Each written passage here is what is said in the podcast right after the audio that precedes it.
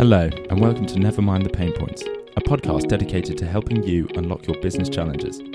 Pulling on our network of clients, partners, experienced employees, and industry experts, we wanted to share with you our views and opinions on common business challenges. As a consulting firm that deals with these pain points on a daily basis, we thought we were well placed to give insights on addressing these challenges. Enjoy the episode. Hello, and welcome to this episode of Nevermind the Pain Points, brought to you by Clarasys. My name is Sophie Atkins, and I'm joined today by Bisha and Ed, who are both from our retail team at Clarasys. Hi, Bisha. Hi, Ed. Hi, Sophie. Hi, Sophie. This episode is the first in, in a two-part series. We're going to be talking about the, the online experience, the experience customers have when they're shopping online. And we want to focus on the online browsing and shopping experience. To kick us off there, Bisha and Ed, I saw a stat the other day that said that eighty-eight percent of users are less likely to return to a website after a bad user experience. Well, what are your thoughts on that? Well, it's actually an interesting fact, isn't it? Because the bad user experience that you've just talked about, Sophie, like there could be multiple things that retailers have to actually consider. Well, what does that definition actually mean? It could be just the, the look and feel of the website. It could be the frustration of not being able to find the right products that they want. It could also be things like actually um, it's just taking too long and um, they're in a rush and they just want to have a seamless experience. You've helped me out there because you framed nicely what we want to talk about today. Um, so I think, yeah, there are three parts that we want to cover off today in our discussion. The first part being around how easy is it for customers to navigate your website and actually find what they're looking for in the first place. Then we'll we'll talk a little bit around once they've found that product, how do you make sure that they've got the right information available to them at the right time? The third point we want to talk about, and it'd be interesting To, to get both of your perspectives on this, is since lockdown hit, the number of people shopping online has obviously rapidly increased, and it's also driven at new customers online. So how can retailers ensure that their, their website, their apps are geared towards some of these new customer groups who are coming in? First off, if we talk about navigation and usability, when I talk about an easy and frictionless shopping experience, what sort of thing springs to mind for you? So I can kick off here. For me, it's the fundamental piece is the homepage. And I've done a little bit of work in uh, some retailers, helping them um, and working with them to make that experience really, really simple and easy. It's just simple things like knowing where to put the bars of the different types of products that you want to actually showcase. What do you want? Maybe if you want to have a promotional banner at the front, what is that going to be? If it's a theme based, so is Christmas coming along? Is Easter coming along? Is it Valentine's Day? And then things like if you have some sales or promotion items, et cetera, where can you slot those in? So making it easy and simple and slick is the first thing that will attract someone to your website and help them with that entire navigation piece that we've just talked about. Yeah, I, I completely agree. I think there's, there's there's definitely something around kind of a, a customer focus, thinking about like what their buying journey would be, where they would want to focus on the website, so making it kind of tailored. There's something, particularly for myself, if I go onto a brand new website and I don't really know kind of where I'm going, making it quite simple and straightforward is a very easy way for a new customer to buy and obviously to get that repeat customer back as well. Great points there. Uh, there's a, a statistic I saw online that sixty-four percent of all retail website visits are now done through a smartphone. How do you think that changes what people need to focus on when it comes to navigation and uh, searchability? One of the projects I had done in the retail space was actually trying to change how the actual website looks on, say, like a desktop or a laptop onto your phones. And this was many, many years ago, but actually it's one of those things where you can actually see that actually you do need to alter the design. You need to make sure that it's simple, it's easy, it's uh, user-friendly for someone new. Yeah, and I think as well, you, you have to kind of consider that this is now standard, that this isn't something that, you know, is a is a bonus that kind of retailers can have. This is something that, that all retailers should be kind of focusing on. If that's part of your core customer base, they're like the mobile, the remote, they kind of, they want to do something quickly and, and, and have all the options available that they need to, then yeah, this is something that all retailers should really have as kind of part of their core online offering.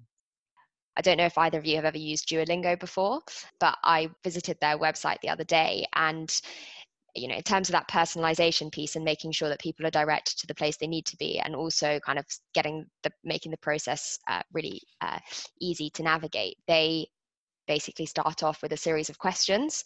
So they ask you about your proficiency in the language and start asking you some questions in that language to gauge it. One, it draws you in very, very quickly, but two, it means that you're directed to the right content from the start. So I just thought that was a, a really neat and clever way of assessing the customer who is visiting your website without having any information on them to start off with. Yeah, I would say like like many people during lockdown, I decided to uh, to try and learn a language or do something better with my time. So I, I got the Duolingo app, downloaded it. Um, it's really, really simple, very easy. Like they gamify everything to make it kind of, you want to kind of go back and, and learn a bit more. And uh, despite my, my fickleness with many of these different things, I did keep it up for about six weeks and kind of got my French to a, a better condition. It's still not great, but but yeah, but the app was made it very, very like easy and straightforward. I'm impressed with that. Why do you think having easy navigation is important? Have you kind of got any examples you can pull on of what happens when retailers get this wrong? Yeah, so Sophie, I've got a, a fairly good example of, of kind of where it's not particularly gone well. So a, sort of a, a major department store, their online experience is kind of this amorphous mass of stuff. You can, you go onto their homepage and it's it's difficult to navigate. You're not you're not quite sure where you're going. It it feels like there's about a hundred different options about where you can go. Um, it feels like it's not tailored towards the customer. They're trying to be all things to all to all men, and, and it and it kind of doesn't really hit them the spot for anyone. I feel if, if they could tailor it down much more, make it much more easy, think about the customer on their journey and exactly like where they would want to go, rather than this kind of what feels a bit of a, a brain dump of everything that they do as a business. It's really interesting, isn't it? Like actually tailoring it to the customer is, is fascinating, especially like you said, Ed, it's it's a department store, so there may be different segments and different scenarios of different type of customers in that sense. So it's probably a little bit more of a challenge than maybe your high street retailing clothing line, maybe that's targeting like your early twenties and thirties. Their market is probably a little bit more niche, so they can tailor their um, website a little bit more and personalize it and actually understand that group of people a little bit more and make that journey really simple, um, building communities, having favorites, um, giving sort of memberships and things like that as well, which some of them do quite well. Yeah, you're absolutely right. It kind of, it, they do have a, a much more of an uphill battle, I guess, than, than your kind of your standard high street retailer.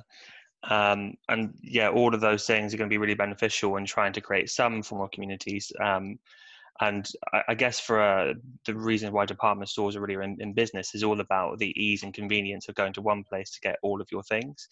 And as I said, an uphill battle to try and create something that is kind of gives them everything that they need, but makes that journey simple. So yeah, I kind of, I, I don't envy them trying to come up with a, with a kind of an online presence that enables them to, to fulfill those journeys easily. And if we have any retailers listening, what key bits of advice would, would you both give to them to try and improve their navigation and usability of the website or app? I think we've mentioned this quite a bit, but actually um, keeping it simple, understanding who the customers are and making sure that, like Ed said, that there isn't one hundred things on the page at the same time trying to over- overwhelm them. Yeah, completely agree. And I, th- I think another big one is the, the type of business. We've, we've talked about, uh, you know, having a, a department store, but if we look at maybe like grocery versus clothing, some of them are much more like commoditized products that everyone needs, and then some are based on maybe the tribe that you're in, et cetera. So I think having kind of personalization and tailoring for your customer base based on the type of uh, business that you are is, is another kind of key one that they should focus on. Out of interest, do you have any thoughts on how best to go about assessing the, the current user experience that customers are having online? Um, you know, how, how do you know what the biggest issues are and, and what changes will deliver the most value um, on your website? Yeah, there's there's obviously there's second. There are a range of different options that I think you can you can look at when looking at your customer experience, trying to work out where your pain points are. I would say obviously one of them, speak to your customers. So whether that be like directly kind of through just um, through email and, and engaging with them through your customer satisfaction scores that you might get. There's obviously various technology that can sit in behind your website to track the journeys that your customers are taking. And then along that kind of journey, you can then see, like, where do they drop off? Where do they maybe hover for too long? Are there any kind of confusion around, like, where they should be clicking next? The active engagement with a customer to try and get some verbal feedback, and then looking at the data that sits behind your website to work out where those issues may be. Great. Thanks, Ed. So the next thing that we wanted to, to talk about was around how do you provide customers with the information they need at the point in their journey that they need it, you know, specifically focusing on the online buying journey. What sort of information do customers expect to have now when they're shopping online? What do you, would you say is most important to them? I think what I've noticed quite a bit, and I do this personally as well as a customer in many places, is actually it's price comparison and understanding where can I get the most effective price, where can I get the product maybe the quickest if I need it very, very quickly, and then also the quality as well. Yeah, com- completely agree. I think customer reviews of this of the same product gives you confidence in what you're buying, and you're buying something of, of, of a quality that suits the price that you're paying for. Another big one for me is stock levels. I think stock levels can be used actually quite effectively if If you have a, a, a smaller level of stock, it encourages you to buy more quickly, because then you feel like, oh, there's only a couple of left. I, I need to I need to make a move on this and get it done quickly, because otherwise it could run out. I actually have an example which um, fits in nicely to what you were saying there, Ed. So uh, the other day I was, of course, buying a, a desk from for, for working from home, and I'd been searching around different uh, retailers, seeing where I could get one for, for the right price. And then in the end, I was on the Argos website. And when I was looking at the product information, they had their, you know, this product is, is available um, to, to click and collect from my local Sainsbury's that, that same day. Uh, but then also below it said, you know, you can buy now and we'll deliver it later on. Um, or you can buy now and we'll deliver it tomorrow morning. And as soon as I saw that, I just thought, oh, well, that, that removes all the hassle. I know I can get this. It just fulfilled the brief. I knew the cost of delivery, and um, I could check out there and then and, and know it would arrive the next day, and working from home would be a lot easier from that point onwards.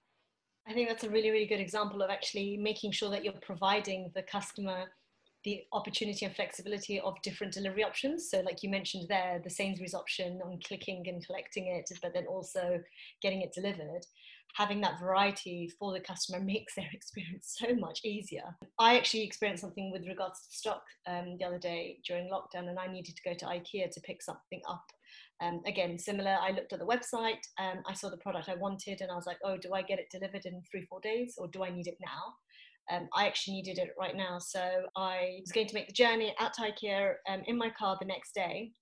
And I knew there was two items and I needed two. In the morning, while I was driving, I thought I'd just stop stop on the side and just check if there actually is two still left over. And luckily, the location and the site I was going to didn't have two. So I actually had to quickly look um, at another IKEA store who had uh, two available. And so just decided to just turn the car around and go to a different location. That ability to be able to showcase the stock to your customers, allowing them and empowering them to make the decision where they want to do things, how they want to do things, really, really helps in that experience. Um, and it definitely helped me out, because otherwise I would have gone to one store and then had to go to another one. And not been would have been a very happy. Frustrating day. It would have, yeah. What would you say the dangers are of not providing the right information at the right point, or, you know, providing too much information or too little information? What do you think the risks are to, to both the, the customer experience, um, but also the retailer themselves? I think Bisha kind of touched on it in a previous comment, and, and it's around, you know, the, the satisfaction of the customer, giving them um, the information to be able to make the right buying decision at the right time. Uh, I, you know, I think if, if you don't provide it, again, like Bisha could have gone there, she'd have been highly frustrated. And, you know, not only would she have, you know, not been able to make the purchase, she probably would have told a lot of her friends to say, like, oh, I made all of that effort and all that way, and I didn't have what I need. And I think we all know that, you know, bad news travels faster than good news. And it can create this kind of ripple effect of, of negativity of like, oh, like they don't have the stock. Like, you know, it's, you know, it's, it's lockdown, it's COVID. They've sold out of everything because everyone, everyone's working from home. I won't go there again. Um, so it can create this, as I said, like ripple effect of negativity that is, is very hard for a, a re- retailer to respond to, because it's it's not something actively that they can that they can see. Um, so yeah, that, that that for me feels like one of the the, the biggest issues. I, I yeah. totally agree with you, Ed, as well. And I think the other thing that's happened, and in the last sort of decade that's happened more so, is the fact that customers have become more savvy. They know what they want. They know how to be able to buy products, and they want to feel empowered by retailers. Um, they will price shop. They will look at competitors. Um, and the information is so much more accessible now than it was um, when it was just online. Um, online, sorry, didn't exist at that point in time. Um, that actually retailers now need to appreciate and respect customers in that sense, and actually make sure that they have the experience that they would like to have um, by giving them the choice. And by giving them the choice, you're actually opening up um, them wanting to buy from you, and actually that repeat customer as well. Have you got any key bits of advice you'd give any retailers listening? Yeah, if I if I kick us off here, I would I would say one of the biggest ones, and probably one of the hardest ones, is about making sure you've got integrated systems uh, ac- across your kind of retail architecture. And we all know that that sounds good on paper, but it's actually very difficult to implement, because traditionally retailers have a lot of legacy systems um, that you know have been around for decades, and it, it, one is very hard to take them out, and then two is very difficult also then to to replace them, whilst, you know, obviously still trying to run the business. And I would say, although it's difficult, it, it is something that retailers do need to focus on. I totally agree with you, Ed. Um, and for me, and we've touched on this quite a bit through this conversation, is actually the personalization. Um, being able to log on to your laptop or your phone and have the, the site or the app personalized to you, welcoming you, tailored to the types of products you buy, the types of services, recommending things to you on the homepage, Um, pinging up things that you previously may have bought that may be on promotion this time. All that is fundamental uh, from a customer's perspective, but also then the retailer can capitalize on that information and make the experience a lot easier um, for the customer. They'll know what the customer wants, when the customer wants it, and um, if it needs to be in different locations, et cetera, it can help help them out at the end of the day. And it help ultimately will drive the sales versus actually um, badgering the customer. So it's actually finding that balance between um, how do you personalize but not push the customer off the edge. It's a great point, Bisha. And I would say maybe to tie us up um, on this point here is just to, to finish us with talking about kind of trust and credibility with your customers. And, and I think when you provide all of this kind of data and information, Um, you're kind of creating a, a, a, a promise, really, with your customer that you have you have the product that they need, or you have the, you know, providing the right information that they they want to have. And I think it's just be careful in, in some ways to make sure that, okay, if you are providing that information, make sure it's up to date, because the customer and you know will will trust that that information is correct, and they'll act on it accordingly. So um, I, I think that's kind of linking back to the, the first point around like real-time information, making sure that everything in there is correct, you have the right stock levels, you're providing the right information at the right time, and all of that will build trust, uh, trust and credibility with your um, with your customers. And again, that ripple effect of, you know, it was easy, it was simple, and will really resonate with your wider customer base. And that trust and credibility point is really, really important, isn't it? Because that brings your loyal customers back. You'll get repeat purchases from either new customers or your existing base that you already have, and make sure that they come back to your website and purchase again and again.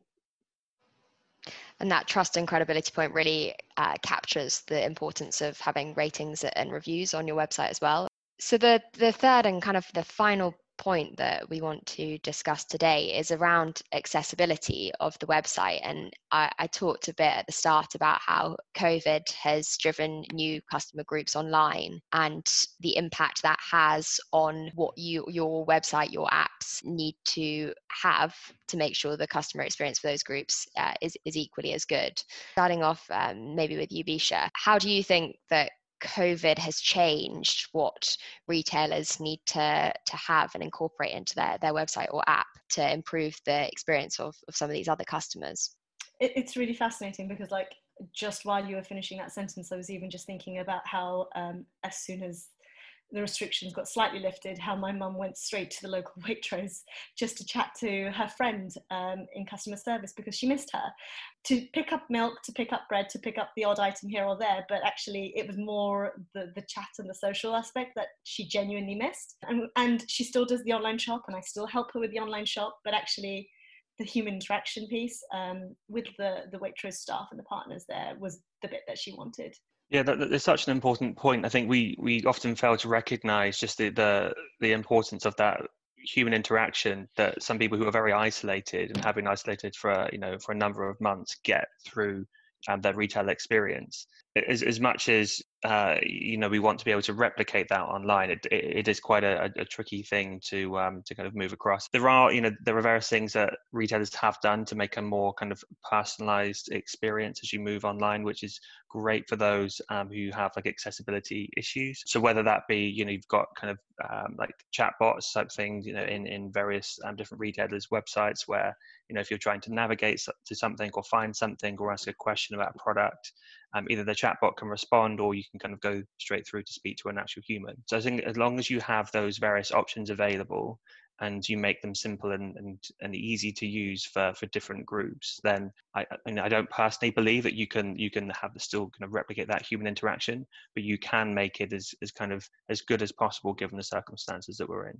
Reflecting on online accessibility in general, especially for, for people with disabilities, I uh, saw an interesting statistic that said that sixty-nine percent of shoppers with disabilities will click away from your website if it's too difficult for them to use. And this kind of value of click away spend, which went to better websites um, with fewer barriers to those individuals, actually equated to around seventeen point one billion pounds in twenty nineteen, which is quite staggering. What are your thoughts on that?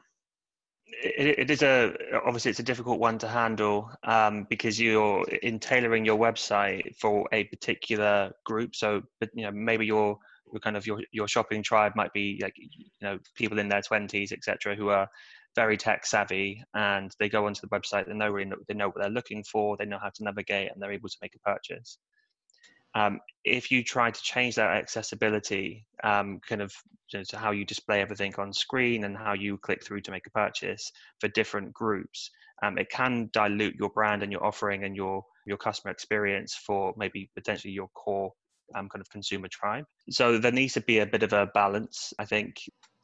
I guess that's where you can take advantage of customer data and, and having uh, personalization for those specific customer groups. So if you have the flexibility in your website to know that this customer who has just logged on uh, can't, can't see certain colors or uh, has difficulty hearing, then, you know, perhaps you can uh, enhance uh, their experience based on that knowledge. One example of the B B C and their kind of their personalization that they have across how they've designed um, their app and their website and, and everything. And um, they allow kind of like kind of customization, personalization of that particular profile. So when a user logs in, they have everything there set up for them. So whether it's kind of like image captions or um, audio support, things like that, they they have all of that kind of preset on their kind of their account. And then when they log in, it's just very easy to use. So I think if if retailers can work on allowing their online journey to be mass customization, to allow for these different kind of accessibility and preferences, it will make the online journey much more consistent and and allow people to buy in the way that they like to buy. You know, bring that all together. What key bits of advice would you give any retailers on how to improve accessibility? So I think Ed's, Ed's touched on this in, in the previous point you mentioned, but actually the B B C example is quite a good one, uh, where actually knowing your customer base and knowing what they need and what type of accessibility they actually need. So be it, do they use the app more? Do they use the website more? And knowing those needs and when they are logging in and combining that with their personalization is a good route to take. Something else is another kind of key takeaway would be around creating like a, a personal support service. So we talked about like the in-store experience and, you know, how that personal support as you go into store for, for some groups is really, really important, both to, you know, fulfilling their basket, but also um, to their kind of well-being generally. So I, I think if you, if you can create a, like some sort of personal support service online to enable the shopper to have a uh, personal experience where they have um, someone to support them through their buying journey, Um, then that will really help kind of move away when we talked about uh, the numbers who click away from, from sites that are so difficult or too difficult for particular groups to use, then then that can really enable them um, to just stop those people leaving their website and to fulfill their basket. So we've talked about usability and navigation, um, providing customers with the right information at the right point in time, and making sure that your website uh, or app is accessible accessible to all the customer groups that that use it. But I've got one final question for you both. Um, and you know, maybe if you could give me three examples each. The question is, what do you think are the most important features on a website or app if you're going to deliver a great online shopping experience? So I'll, I'll kick us off here. I mean, I could probably talk about this for a day. So three is going to be a challenge for me, but I'll, I'll do my best. For me personally, I think the number of clicks is probably my, my biggest thing. It, it should be easy and, and straightforward. I, I think as well, the, the, the navigation generally should be simple. I don't like to be overwhelmed as a, as a buyer with tons and tons of options on screen. It should be obvious where I should be going and where I need to get to. If I had to pick my third and final, I would say probably the checkout, having a fast checkout, you know, not having to create an account to buy something. So enabling, you know, to buy as a guest. Yeah, I would say those are my top three, but there are probably a few others. I'm sure Bisha will have uh, some others to talk about. Um, so I think for me, one of the ones that we've touched on throughout this conversation has been um, being able to use the site on different devices. I think that's really important. Second thing I would probably say is being able to see your basket whilst shopping, um, and having things like being able to put favourites um, together or wish lists. I think those are all quite nice features on websites which will allow the customer to have that experience and be able to. And finally, I'd probably say something on the lines of customer service, really, um, and being able to ask those questions. Websites have hugely improved where they've got F A Qs, they've got chat boxes, they've got loads of features where you can actually ask questions. You can know things like how, how much is it going to cost for delivery, its returns. That is always the cherry on the cake and really, really helps the experience on our website. Those are some really fantastic points, and they definitely uh, resonate a lot with me. You know, interestingly, we've sort of talked a little bit about how you move on to the next stage, and uh, Ed mentioned checkout as, as being one of those real, really crucial ones. And that's one of the things that we're, we're planning to talk a little bit about next time. So, it, you know, it's definitely not the end of the journey once the items are in the basket, um, and how can you uh, really make sure you optimize that next stage uh, to ensure you convert browsers to customers. Sadly, that is all we've got time for today. Um, thank you so much, Ed and Bisha, for joining me. You've provided so, some really great insights into how retailers can improve the online uh, shopping experience. I'm sure uh, there'll be lots of people with uh, more questions for you. So thank you very much. Thanks, Sophie. Thanks, Ed. Thank you.